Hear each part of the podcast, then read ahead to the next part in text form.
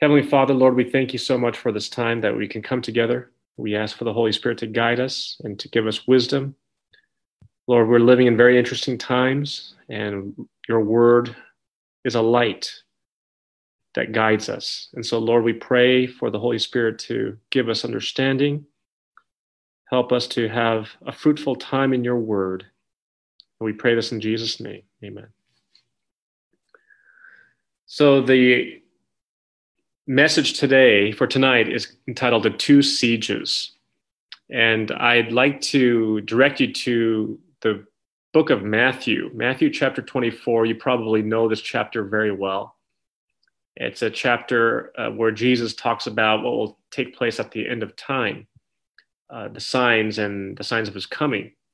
If you look at Matthew chapter 24, and we're going to start with verse 1 you're going to notice that uh, Jesus and his disciples are actually looking at the temple in Jerusalem.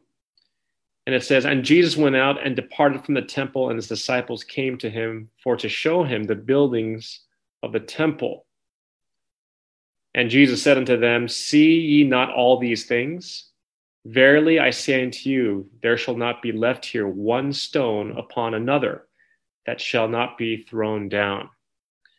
Know, during the reign of Herod, Jerusalem was not only greatly beautified, but it was also uh, had these towering walls and fortresses that added to the natural strength of its architecture and its and just by looking at how well built and fortified it was jerusalem seemed to be rendered apparently impregnable and for Jesus to say, or for anyone to say at this time, that this building, the temple, and Jerusalem would be destroyed, it would be like what many people would call a conspiracy theorist, a crazed alarmist. And the disciples, knowing this, they decided to hold their peace and they waited until they were in seclusion on the Mount of Olives to ask Jesus Tell us, when shall these things be, and what shall be the sign of thy coming? And Jesus, throughout the chapter, refers to many signs, but tonight we want to focus on one particular sign. As Jesus in Matthew chapter 24, verse 15, he references the book of Daniel. And Matthew chapter 24, 15 says, When you therefore shall see the abomination of desolation spoken of by Daniel the prophet, stand in the holy place. Whoso readeth, let him understand. So apparently, when Jesus is saying, uh, when he's talking about the abomination of de- desolation, he says that it is something that you can see. You can see it. You can visibly behold it. You can visibly, visibly and physically see and observe the abomination of desolation.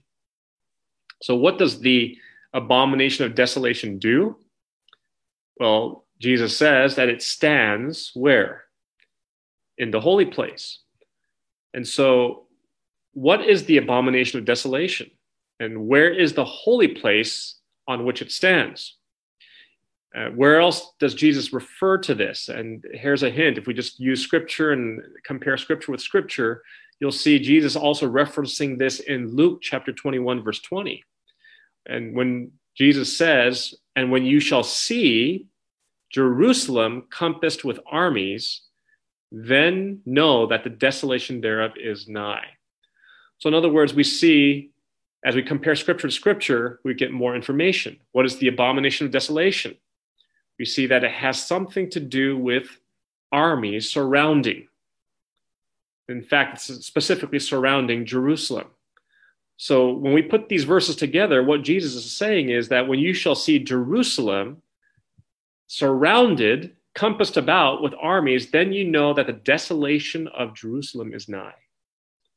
And Jesus says further on in, in the verses, he says, Flee when you see this thing. So when you see, according to Matthew 24 15, the abomination desolation standing in the holy place, and according to Luke 21 20, you see Jerusalem compassed with armies, know that the desolation is near. And so when we're talking about armies, we're talking about Roman armies. When Roman armies go to war, they bring their pagan idols or images that that's on their standards, and that were those were their gods. They were they were by holding those standards saying that we will conquer you in the name of our pagan gods. And when the Jews see those idolatrous standards, there are clearly abominations, which the Roman armies are holding them with the intent to destroy and decimate. And so we see that the armies with these idols and these standards are the abomination of desolation. So, where are they standing?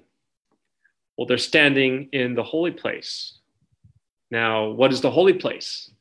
Uh, many of us probably kind of think immediately, oh, that must mean the sanctuary. But this is not to be confused with the sanctuary, the holy place with the sanctuary or the temple of God. If Jerusalem, think about it for a minute, if Jerusalem is being compassed with armies, the armies are outside the city. They have to be if they're surrounding the city. So, Jerusalem, we need to understand, is on the mount, Mount Zion, which is considered the holy mountain. And if you remember in Exodus chapter 19, uh, where God appeared to the children of Israel and he fenced off a place where they were not to come near or touch the mountain. Why? Because the whole mountain was holy. And the armies are here, as Jesus described, standing in the holy place outside the city. And the, the book Great Controversy confirms this in page 25, it says, When the idolatrous standards of the Romans should be set up in the holy ground, which extended some furlongs outside the city walls, then the followers of Christ were to find safety in flight. So, very clearly, we see that the holy ground is the outside, the mountain where the city of Jerusalem rests upon. But we see that at this time, the Roman army surround the city with their idolatrous standards in place. And so Jesus says, when you see these things, uh, well, well, let's let's go to the verse, verse 16. It says, when you see these things, he says, flee to the mountains. So Jesus is saying, when you see the abomination of desolation standing in the holy place, flee to the mountains. But the question is, how can you flee to the mountains when the armies have surrounded the city? That would be a problem. But Jesus gave this prophecy in AD 31. And we see that the Roman armies, led by Cestius, came in 66 AD and encamped around the city to besiege it. Then, for some apparent reason, they retreated and abandoned the siege. Perhaps they were given new orders or they were called to help reinforce troops in another battle. Whatever the case may be, they left that provided the window of opportunity for the Christians to flee. And they fled to the land of Perea. And then in 1770 AD, the armies returned, this time led by Titus, and they destroyed the city and those in it. So this already took place back then in 70 AD. So the question we have tonight is what does this have to do with us? What benefit can we get from this prophecy? You know, it's true that this prophecy referred to their time, but based on Matthew 24, Jesus made it very clear, based upon the question of the apostles, that this prophecy also has a dual application one for the destruction of Jerusalem, and two for the end time. So, this prophecy has a secondary meaning intended by Jesus, and history repeats. The major characteristics that we can observe the abomination of desolation. The word desolation, we know as we studied and compared the verses, has to do with armies. Armies have to armies have this power to destroy and decimate and lay to waste. And they and the the idea of desolation, these armies have to do with the political power. Armies are connected with a political power, a political entity. So that's desolation, connected with armies, collect, connected with a political power. So, how about the word abomination? Is that, uh, when you use that word, is that dealing with political context or dealing with a religious context? Well, it's clearly religious because it's connected with things that God hates. The word abomination means a detestable thing. And so we see here that desolation connected to armies refers to political powers. Abomination is connected to religious uh, context. And now they are paired together the abomination of desolation. So in the future, we can expect to see a political power in connection with a religious power. And we call this the union of church and state. And where else in the Bible do we see an image that is being set up and where we see a union between a political power and a religious power? If you look at Revelation chapter 13, 14 through 15, it talks about the second beast. We know the second beast is the United States of America. And it says, The second beast deceiveth them that dwell on the earth by the means of those miracles which he had power to do in the sight of the beast, saying to them that dwell on the earth that they should make an image to the beast which had the wound by a sword and did live. And he had power to give life unto the image of the beast, that the image of the beast should both speak and cause as many as would not worship the image of the beast should be killed. So we see here the image of the beast. What is the image of the beast as mentioned of in Revelation chapter 13? The image of the beast, just giving you the, the, the final answer, the image of the beast is none other than the union of church and state. It's a union of church and state that is taking place. So in the future, we can expect to see a union of church and state. And when they unite, they're going to attempt to take over, to take control of that which is considered to be holy. Now, some of us may think, you know, we uh, know that uh, that the union between this political and religious entity is that they're going to bring about the Sunday law, the national Sunday law. And some people may say, you know what, I'm going to wait till the National Sunday Law, then I'll get ready. But notice what great controversy says. You know, when, when Jesus tells the Christians, when they see the abomination of desolation surrounding the city of Jerusalem, that they should flee. We see that great controversy mentions uh, a man who continued to go up and down the streets of Jerusalem, declaring the woes that were to come upon the city. That's Jerusalem Woe to Jerusalem! Woe to the inhabitants thereof! His warning cry ceased not until he was slain in the siege that he had foretold. But it goes further to say, not one Christian perished in the destruction of Jerusalem. Now, what a pity it is that although we may be faithfully giving the message of warning, only to end up dead yourself because you did not heed the message yourself. And it says, Not one Christian perished in the destruction of Jerusalem. Why? Because they remembered the words of Jesus. Because they not only believed, but they acted on the words of Jesus and left the city when the window of opportunity was opened. And so we see that Jesus tells them to flee to the mountains. Now, you know, many people will take this and kind of think that, oh, when we have to go to the country, we got to run to the country, and we had to find a place there, and then we just got to do it quickly. Now, we're not talking about haphazardly or impulsively acting and fleeing, but what we want to do is we want to prayerfully seek God about where God wants us to go and make a plan and see God's leading and move as He leads us out of the cities and into the country. And we see that and we're going to talk about country living in a little bit. and how that ties into what we ought to do in, in preparation for what's to come. But I'd like to look at a quote here. Um, notice this fascinating statement by uh, Ellen White. And notice what she says. She says, The Protestant world has have set up an idol Sabbath in place of where God's Sabbath should be.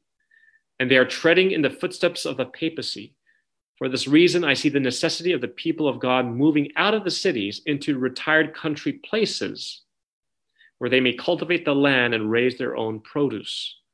Thus, they may bring their children up with simple, healthful habits. I see the necessity of making haste to get all things ready for the crisis. Now, notice she says the Protestant world have set up an idol Sabbath. She doesn't say that they will set up an idol Sabbath. She says they have set up uh, idol Sabbath. She's using past tense terminology. So, what could the prophet be referring to as the setting up of the idol Sabbath in such a significant way that she would point that as a reason for us to leave the cities? Well, we got to look at history. It turns out that during the late 19th century, there were some remarkable developments with reference to a nationwide Sunday law in America. In 1888, one particular bill was introduced to Congress by Senator H.W. Blair of New Hampshire. And this bill is simply known as the Blair Bill. And this was the first ever attempt to pass a federal Sunday law. Prior to this, there have been state Sunday laws, but this bill, if it was passed into law, would make Sunday the legal day of worship all across America. And due to A.T. Jones' efforts in hearings before a congressional committee, the Blair bill was not passed into law. And during the late 1880s and early 1890s, agitation continued over Sunday legislation. And in 1892, there was even an act of Congress to keep the Chicago World's Fair closed on Sunday. And over time, the issue subsided. But notice a fascinating statement by Ellen White. She says, The pressure of the Sunday law has come, past tense, and is coming. We can see that that which we have been talking about for the last 35 years, this law causing the Sunday to be exalted and making human inventions take the place of God's holy day, is now being fulfilled. So notice she's using past tense and also talking about what's, what's to come. Brothers and sisters, we got to ask ourselves, where are we now? Based on what Jesus says in Matthew 24, and based on what Ellen White says in the spirit of prophecy, we see that the first siege already took place in December 13th, 1888. Speaking of the Sunday law, she says, it has come and is coming. And so the second siege that is yet to come and that is coming is the national Sunday law, spoken of in Revelation chapter 13. And notice the year 1888. What was special about that year? Remember the 1888 Minneapolis, Minneapolis General Conference session? And what was brought before the people was the message of righteousness by faith. And if people received that message right then and there, Christ would have come, and surely the Sunday law would have followed and Jesus would have come. But of course, it was averted. The message was rejected, leaving the people unprepared. And this would explain why Mrs. White spoke of a coming crisis after the events surrounding the Blair Bill. So, where we are right now in the stream of time is that we are between the first and second siege. Remember, in the destruction of Jerusalem, this first siege led by Cestius in AD 66, and they retreated. That was the window of opportunity for the, the Christians in Jerusalem to flee for the mountains. And in AD 70, the second siege came, and they did not retreat that time. And those who were in the city, it was too late for them to flee. They couldn't flee anywhere. And so we are living in the middle of these two sieges. We are living in that window of opportunity before the national Sunday law comes about. Do we realize this? Testimonies to Ministers, page 117, says In the very time in which we live, the Lord has called his people and has given them a message to bear. He has called them to expose the wickedness of the man of sin who has made the Sunday law a distinctive power, who has thought to change times and laws and to oppress the people of God, who stand firmly to honor him by keeping the only true Sabbath, the Sabbath of creation, as holy unto the Lord. And we see in letters, uh, uh, page 58, 1906, we should now be doing our very best to defeat the Sunday law. The best way to do this will be to lift up the law of God and make it stand forth in all its sacredness. This must be done if the truth triumphs. So, brothers and sisters, we have a very important work to do during this time. We need to lift up the law of God. We need to lift up the righteousness of Christ. We need to lift up the truth as it is in Jesus. We need to proclaim the three angels' messages during this time. Those three angels' messages is to prepare the world for that second siege that is to come upon the planet Earth, starting with America. Signs of the Times, May 6, 1897. The decree enforcing the worship of this day is to go forth to all the world. In a limited degree, it has already gone forth.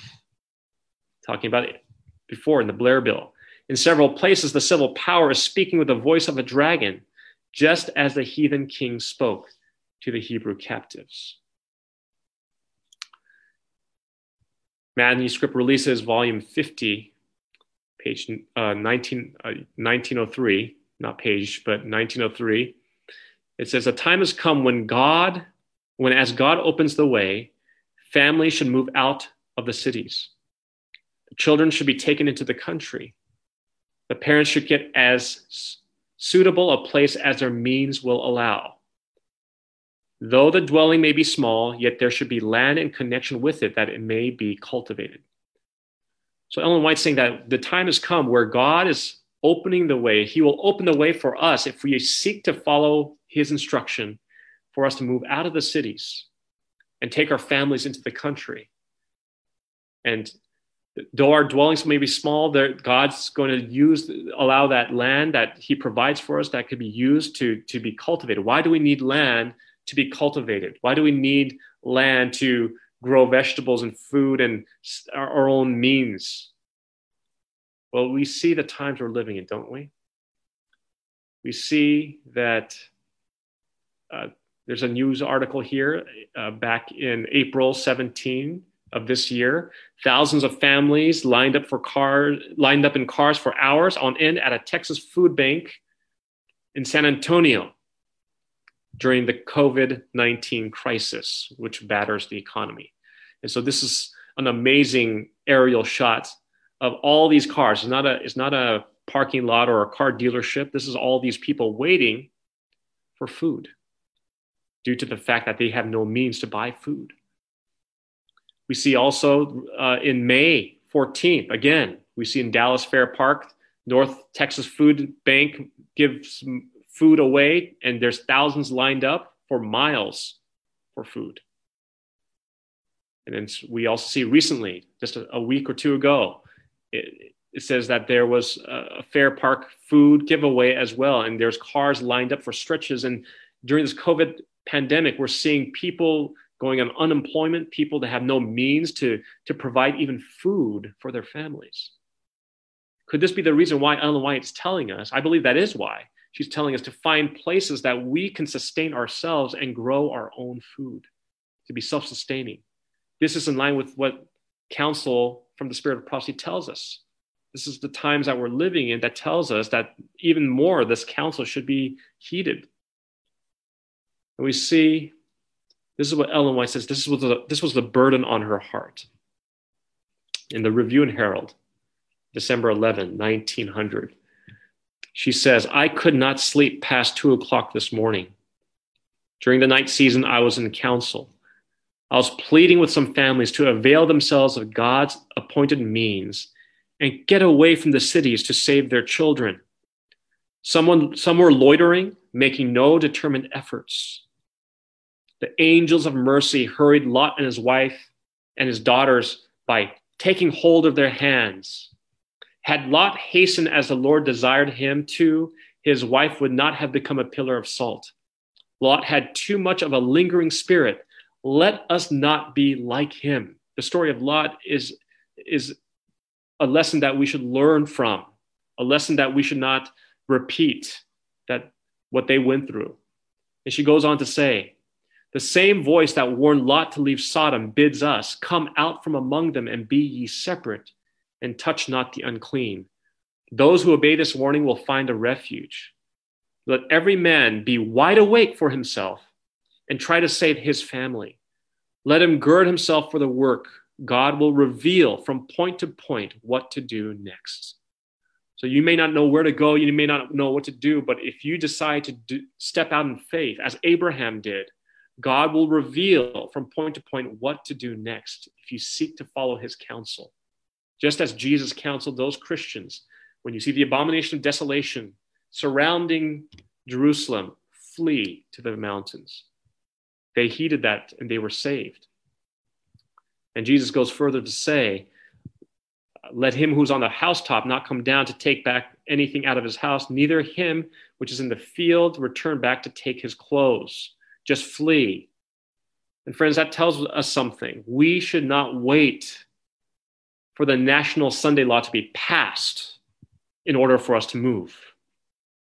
By then, it may be too late. We need to obtain and secure a self sustaining lifestyle. And not just for mere self preservation or self defense, not for us to be like those doomsday preppers that hide away and hoard everything and just and, and protect their things with a gun. No, the purpose of country living, the purpose of living and getting out of the cities is to first of all get away from the influences that are so demoralizing and and and uh, terrible for our spiritual well-being but for us to develop character for us to cultivate faith in god while in the country and depending on him and also using our place that God has provided for us as a mission outpost to the cities. Some people say, you know, oh, well, I got to stay in the city because I got to reach people in the city. But you can reach people like the Waldensians did when they were in the mountains. They came down to the cities and the universities to witness to people. And the mission outpost to the cities is something that we are called to do according to counsel from the spirit of prophecy. What we need to remember is Lot's wife. Now is not the time to continue life as usual. It's time for us to sober up. It's time for us to be vigilant. Understanding the times that we're living in, we need to take a spiritual assessment, a spiritual inventory. We need to turn back to God and abide in Him and draw nearer to Him than we ever have before. Because prophecy tells us that the crisis is before us. God is allowing these things to happen. And then what we see around us, the coronavirus, these protests and these riots and, and social unrest and these random acts of violence that are taking place here, we see what Spirit of prophecy tells us that the Spirit of God is being withdrawn. And God is allowing these things to happen. Why? So that we will wake up from our spiritual stupor. I'd like to take a moment to read an article by Conrad Vine. And if you guys don't know who Conrad Vine is, he works for uh, AFM, Adventist Frontier Missions. And in his magazine, he wrote an article. And I'd like to take time to read this article. It's entitled The Dry Run for the Final Crisis. And I'm just going to read this article and it says, as we survey the impact of COVID 19 on basic civil liberties, constitutional rights, and religious freedom in the USA, it is evident that when a state of emergency is declared, whether at the state or national level, nothing is sacred. No rights are unalienable, including freedom of conscience.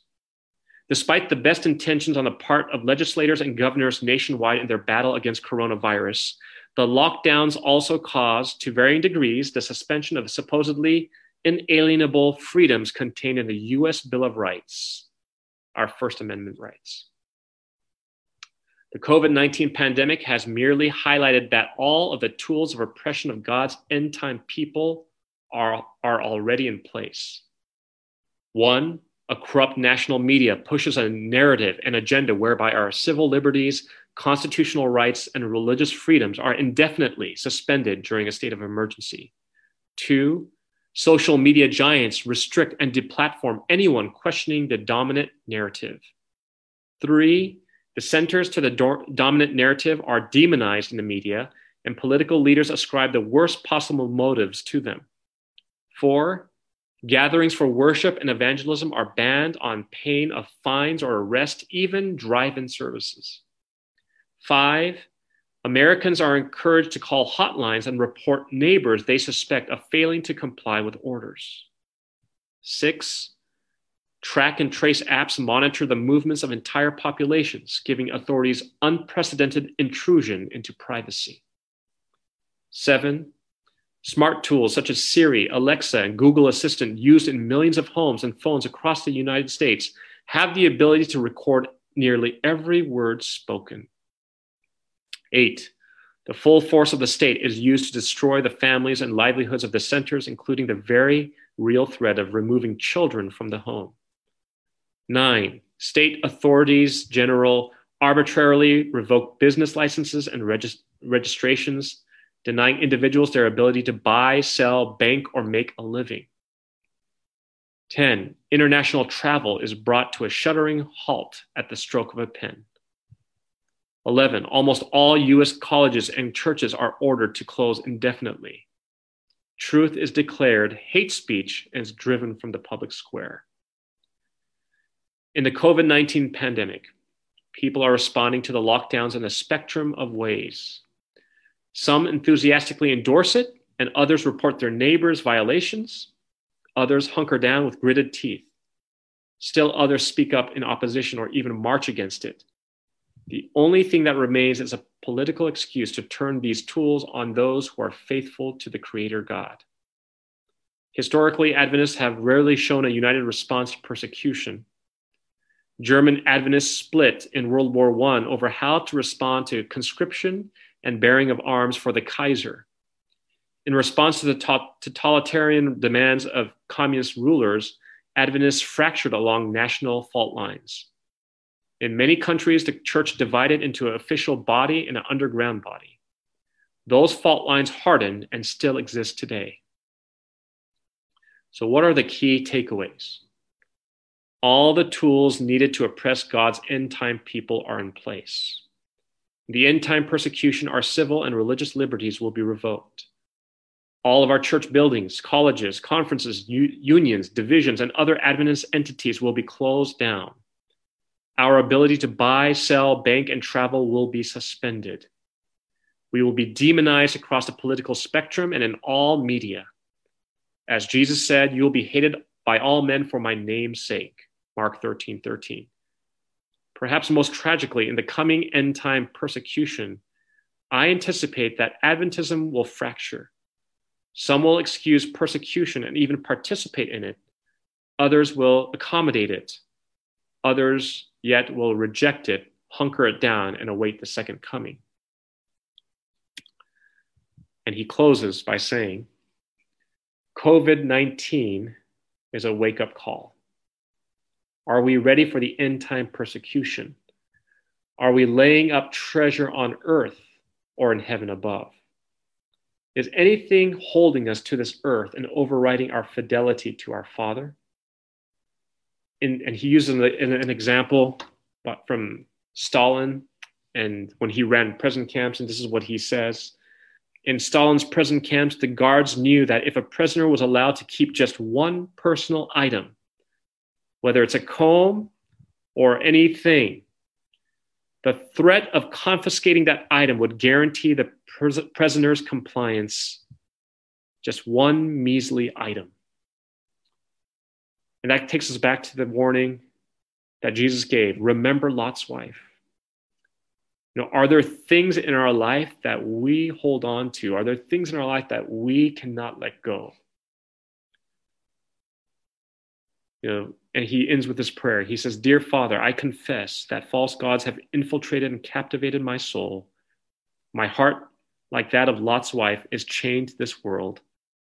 Please remove these false gods from me today, and may my whole being be captive to you and your word alone. Amen.